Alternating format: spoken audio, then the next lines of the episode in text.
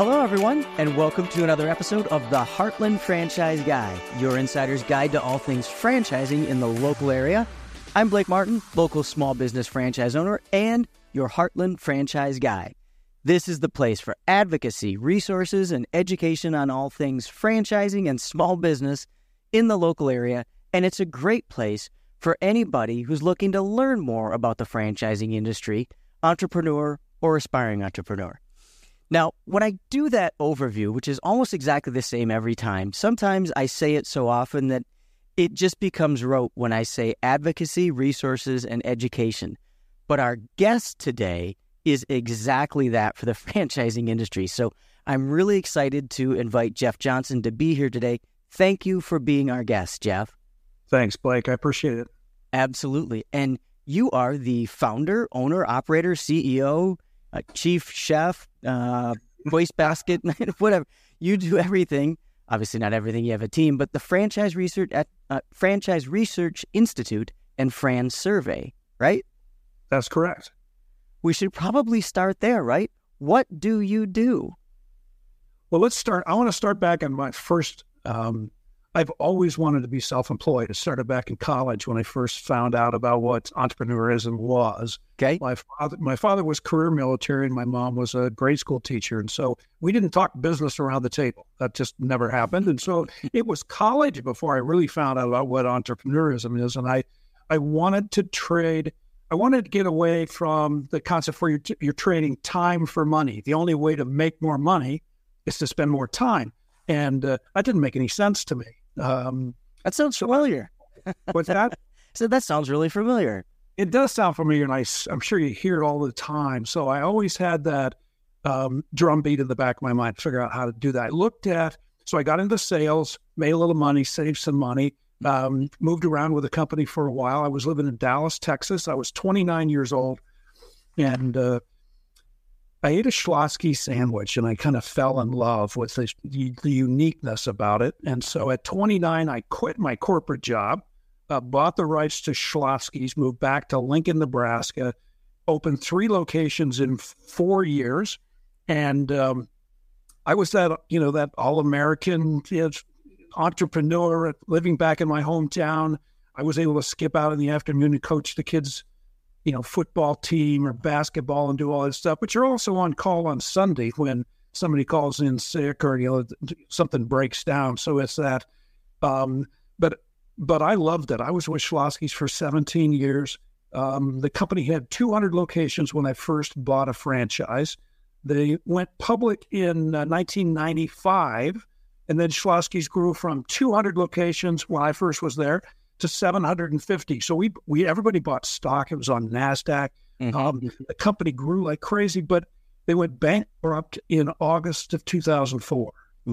Um, I was an area developer for Schlotzsky's at the time, and I had a big chunk of the Midwest. I had Nebraska, Iowa, North and South Dakota. So I'm using the experience I had as a franchisee and finding new folks to be franchisees for Schlotzsky's. And Omaha and Des Moines and Fargo, and I put two Schlotzsky's in Minot, North Dakota. So you did I'm, now, really? I know it's, it's my wife still reminds me you did two in Minot, North Dakota. But um, when Schlotzsky's went bankrupt, uh, franchisees can survive bankruptcy. Area developers there don't. So my 17 years at Schlotzsky's was was torn up, and um, during those years, I was literally in the room where it happened. So I was elected to the Franchise Advisory Council. And I know uh-huh. you talked to your clients about that. I was on the, the marketing committees, I was on the President's Council. I was there when the decisions were being made um, to grow the company, but it was heartbreaking. And, uh, you know, everybody, the question then always is, well, what did you learn about that? You know, so what did you do with that experience? And that's when I founded the Franchise Research Institute. Uh, it, it seemed illogical to me that you wouldn't buy a microwave without having feedback from folks that had bought all the different microwaves. You wouldn't, you know, uh, take a vacation or stay at a hotel or, but yet none of that really existed in franchising. And that seemed really odd to me. I also noticed during the time at Schlotzsky's that there was no platform for franchisees to really share feedback to the franchise executives. So, franchise executives. You have that national conference or the meeting or whatever, and afterwards you have the chronic complainers in one ear. They're always there, right? In every organization, whether it's a football team or a military unit, there's always somebody unhappy about something. And then in the other ear, you have the false praise, the teacher's pet, you know, the folks that want to, oh, it was wonderful and you did such a great job. And so the franchise executives should come in the middle go, I don't know. Right. What's the authentic feedback? Yeah.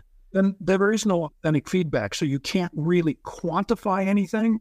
Franchisees are oftentimes reluctant to share negative feedback because if I raise my hand and say something about the new marketing program, then is the marketing team ever going to support me in my location? So you're you're mm-hmm. caught with that. So I hired um, a university professor, um, head of the marketing department at the University of Nebraska, and we wrote the methodology because I didn't want just another. Um, anybody can just do a survey. I really wanted some market research. I really wanted to quant- be able to give an error range and say, you know, within 2.5%, this is what franchisees think about the ongoing training program or the marketing program. And as part of that, so we, and I'll send you, Blake, I'll send you a copy of the standard Fran survey questionnaire that we have. And that if you, uh-huh. if you want to share that with anybody that kind of can have a, a feel for the questions we've been asking for 20 years. And we want to quantify, you know, the operations and training and support and marketing. And, but we also want to ask about the relationship because and we've worked with some great franchises over the years. But um, you know, like anything, there are great opportunities, and there are some that are not so great, and there are some that are really, you know, don't even touch it. Right. But it exists in everything, so that's not surprising. But you know, when you when you think that there are four thousand franchise opportunities in the, in the U.S. right now, what an overwhelming number! And uh, a lot of information, and I know you stress the the science of making your due diligence work. So you need to study the FDD and you need to go through all of that. But really, the for me, the knowledge that can be gained from existing franchisees is irreplaceable. I mean, th- those are the folks that are going to be able to tell you, you know, what it's like to be a franchisee.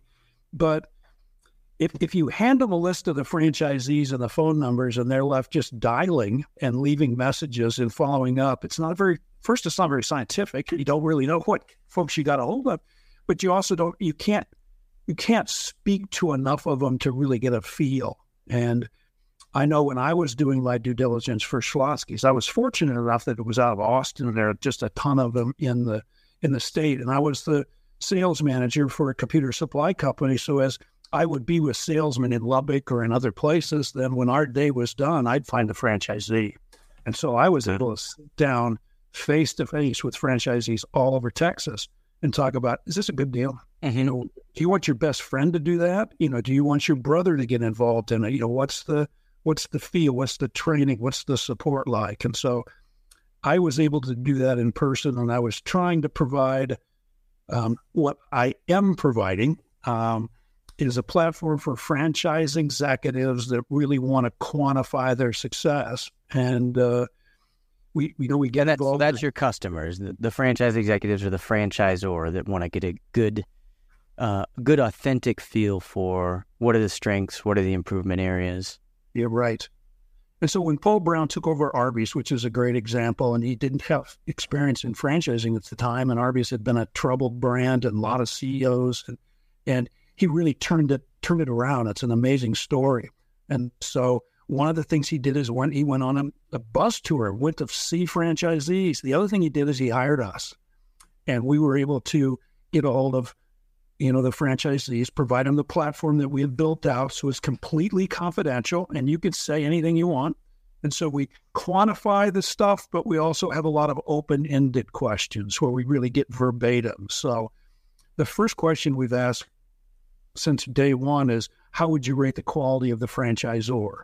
Mm-hmm. Then we asked, knowing what you know now, would you invest in this franchise again? And if they say no, then we follow up with a verbatim question. Why?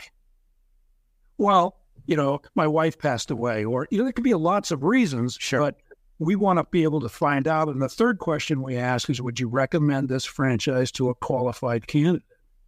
So those are the first three that we ask, and they're really crucial. And again, that third question, if they say no, then we want to follow up and say, well, why? You know, why would not recommend the franchise? So, so if I'm a franchisor, uh, like Arby's, as you said, yeah, how how does this work? How do, how do you how do you integrate this into um, into the operations or or into your quality assurance program? Uh, what, what do the steps look like to to get connected? Great question. So we again, our customer, our client is the franchisor. So we we work with corporate Arby's.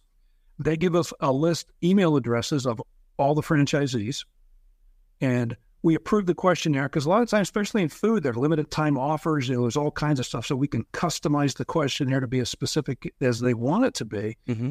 And we reach out to the franchisees individually. So corporate announces the survey, so it's a legit deal. Yeah. And when we reach out to franchisees, give them a unique link so that you press on the link, you can go in and take the survey. It's very user friendly. It's in terms that franchisees understand because we understand the language to use.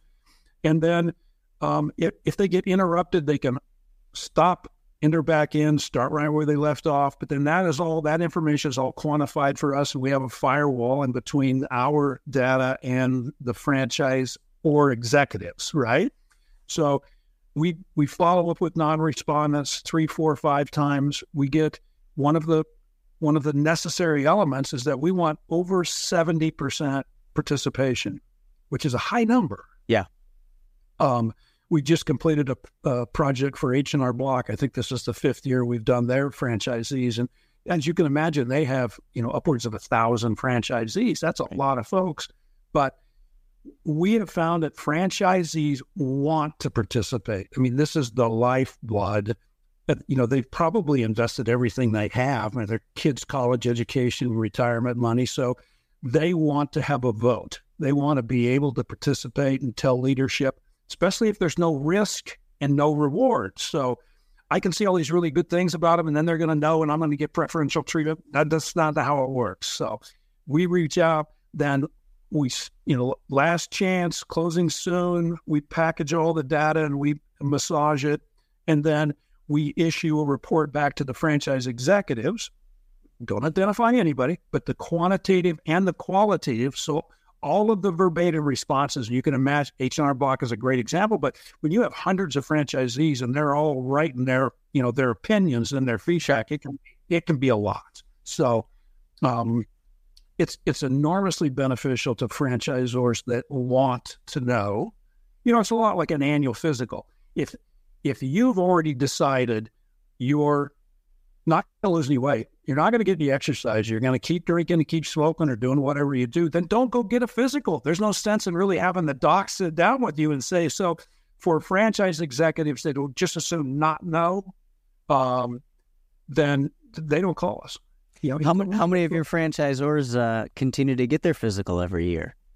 Um, COVID was a bit of a hit. We do a lot of work with food. And yeah, as you know, food franchises are still struggling. There's a Sure. With s- staffing and supply chain and all that kind of stuff. But um, we've probably over the years worked for maybe 200. We do right now a couple dozen projects a year. Sometimes we do Taco John's like every other year. I mean, it, it depends on the franchise. Bright Star Care is an annual franchise. I'm sure you know um, sure. Harvey had Express Professionals. They've been annual franchise. You know, they do projects. I think we're doing their 16th year this fall. So we've got clients that do the annual surveys. We've got some that'll do them, you know, come and go. Um, I know one of the jobs you had was at Comfort Care, and it was a client of ours for years. And mm-hmm. um, the question that I now don't have to ask is, you know, who is it applicable to? And it, it, obviously, it's uh, the franchisors, your customers see it as applicable to all different industries. Yes. What would you say is the minimum statistical data set, you know, the minimum number of franchises you would want somebody to have in order for them to get valid um, data feedback? It's it's really 20. You know, if, if there are fewer than 20 franchises, we, we've got clients that do it, but when you get north of 20, Blake, you really um, you you don't know everybody's spouse's names. You know, when it, when it's a small group, it's pretty close. You you probably know the kid's name. You probably know the dog's name. I mean, it's a pretty close knit. Oh, when Schlotzsky's fell apart, that was one of the things I miss most was the community, of the franchisees, and the folks that I knew on the corporate staff. That you know, you you do the the convention. A lot of times, folks will bring both corporate and franchisees will bring their kids along, their spouses along. It really ends up being a community, and in one fell swoop, that because those are the folks, really the only people in the world that really know what you do every day and how you you know the kinds of concerns that you have, and so that whole community just just blew up, and um, that was a huge loss. But our clients are franchise executives. We are working with more private equity all the time. Mm-hmm. Um, you know, I always say franchising. It, franchising is like sex. And I don't say that just to shock anybody, but it's so unique. It's a unicorn. It's not like anything else. And the one thing you really need to know is what is fran- what do you own at the end of the day?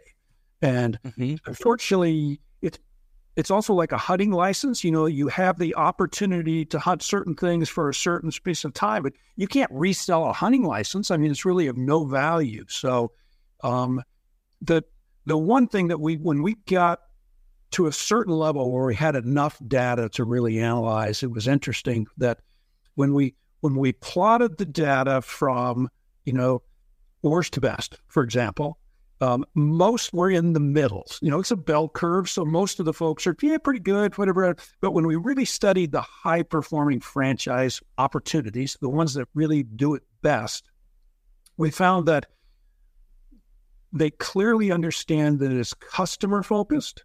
I mean, we have Arby's has to have great food, right? So there has to be a customer focus, whether it's Comfort Care or Bright Star or H&R Block. There has to be a customer focus, but they also are in the franchising business. And so they have to be franchise focused as well. And as you know, Blake, those are completely different businesses to be in. They're really in two. So yeah. from a franchising standpoint, you're always trying to recruit, you're training, you I mean you're doing all of those kind of things. So the high performing franchises had really mastered the customer focus, but they really had mastered the franchise focused as well. Well, and that, and and I think it's probably safe to say that they truly look at their franchise owners as customers. So that mm-hmm. same customer focus is applied to the relationship with the franchise, right? Absolutely, and I think it's they also look at it like a partnership. You know, sure. And when you say that, and there's a lawyer in the room, then they all get kind of nuts when you say, "Don't use the P word." Yeah, but it, it franchising is also um, described as a commercial marriage. Mm-hmm. I kind of like that explanation.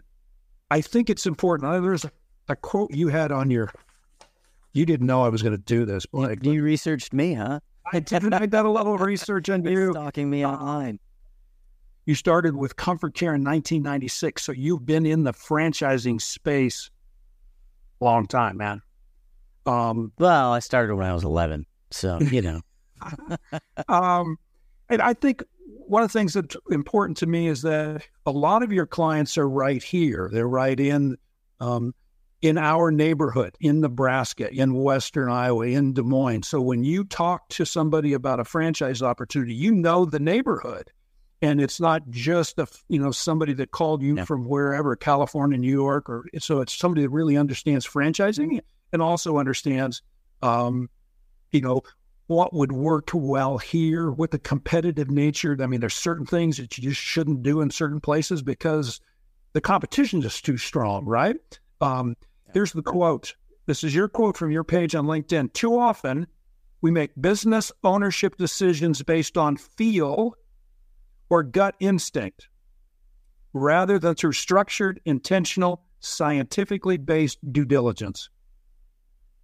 I I would like to use that quote. I mean, I think that is. I would like to have you back every week.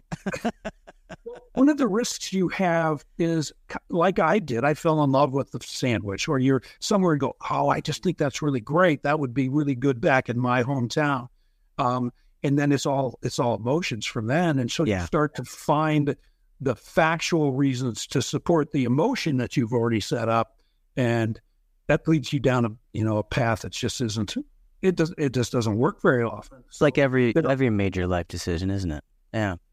If leadership wants to partner with franchisees, like we saw with Paul Brown, and we, I mean, I wish I could show you the data that's all proprietary. I wanted to do a white paper on the success that they've had over the years and how their scores have moved, but yeah, unfortunately, I mean, I understand, but I guess my point is after the first survey, my wife and I were invited to Atlanta. We sat down with Paul and all of his executives crew. We went through all of this stuff. He set objectives and strategic decisions, and we got ready for the next survey. And so he tracked progress year by year and then held all the VPs, you know, accountable for that. And we mm-hmm. got clients that want to break it up by area developers or franchise business consultants. And how does, and to call it franchisee satisfaction is really falls way short of it. But how do you take, you know, we've got a client that I think there's 15 franchise, you know, franchise business consultants. And so we crop, we slice and dice the data by every one of them. And how does,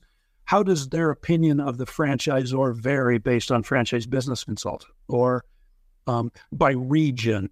Um, that we'll quantify it by tenure. How long have they been? Oh, what do the new franchisees feel, and what do the old timers feel like? By um, multi-unit franchisees and single. So it's it's it's such a great diagnostic tool. Um, and I think franchise executives really, but all, in addition to being a diagnostic tool, there's also a therapeutic advantage. When you know when you sit with the doctor, you go in with something and you talk to the doctor about it. You you leave the doctor's office feeling better. You know you haven't even done anything yet. You haven't got a shot or a pill or anything. You feel better because something's happened. You know you're um, and so the, that's what the survey does. Quite often we get feedback from the franchisees about, I'm so glad we get to do this. You know, I'm so glad participating improves the the environment. Yeah. yeah. So you know, there there is real data when you really think about, you know, you and for, we do have a world class franchise designation. If the scores are extraordinarily good, franchisors oftentimes want to share that with prospective franchisees. I'm sure some of the franchisors you have do that so that um, a candidate isn't left just uh, with a list of people they're supposed to go call. They've got some quantifiable data that I can certify as being this is what franchisees feel about these key issues. Now, we don't share the, the private conversation, mm-hmm. but the data on training and support and um, uh, I just lost my train of thought, but it, that's you know I I think there's a way for franchise executives to use it in their development process what makes them world class? You know, those that get your world class designation. Scores. So they have to they have to give us all the franchisees. We have to be able to ask them anything we want. We have to get seventy percent participation, and then we have to share the results with franchisees. Now it's it's a condensed form. We don't show every question, but if you're not willing to do all of those steps, then you don't get the world class. Mm-hmm. Now there there it is a fee if they want to use all the intellectual property, but they're free to share the survey results, then the candidate isn't left having to just dial. Um, they may talk to a number of franchisees just to validate the survey document, but they're not starting from scratch gotcha. because we talked to, you know, we've talked to just so many franchisees. So there's benefits in lots of different directions, um, diagnostic, but also from sharing with candidates because then you're you're in a position where you can say, here's the FDD document. And then here's what all the franchisees have to say. Because as you and I know, the two big, there's a lot of little steps, but you have to make money. I mean, you got to have, you know, you have to get through the FDD and figure out if it's a profitable return on your investment, time and money.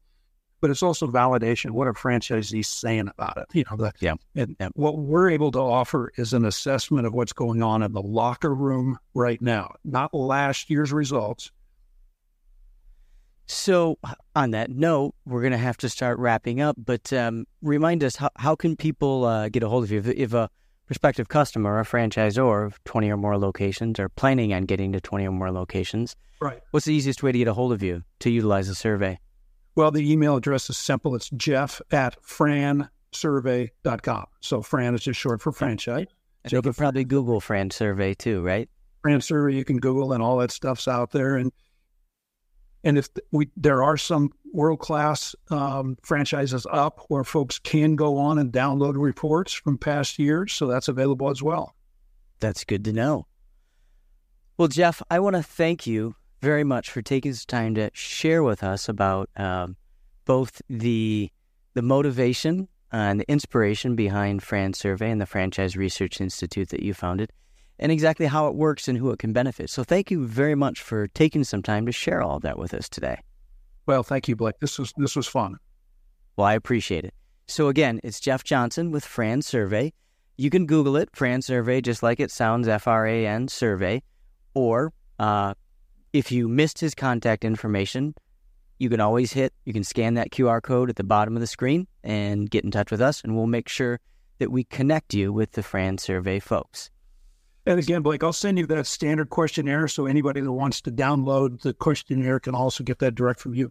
I appreciate that very much. Thank you. Thank you.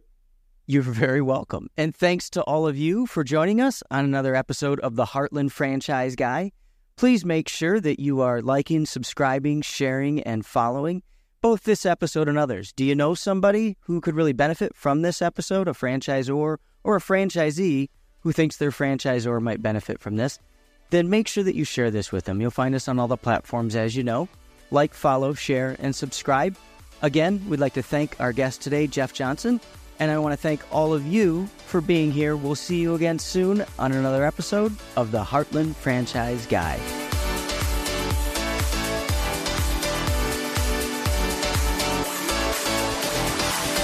A Hurrdat Media Production.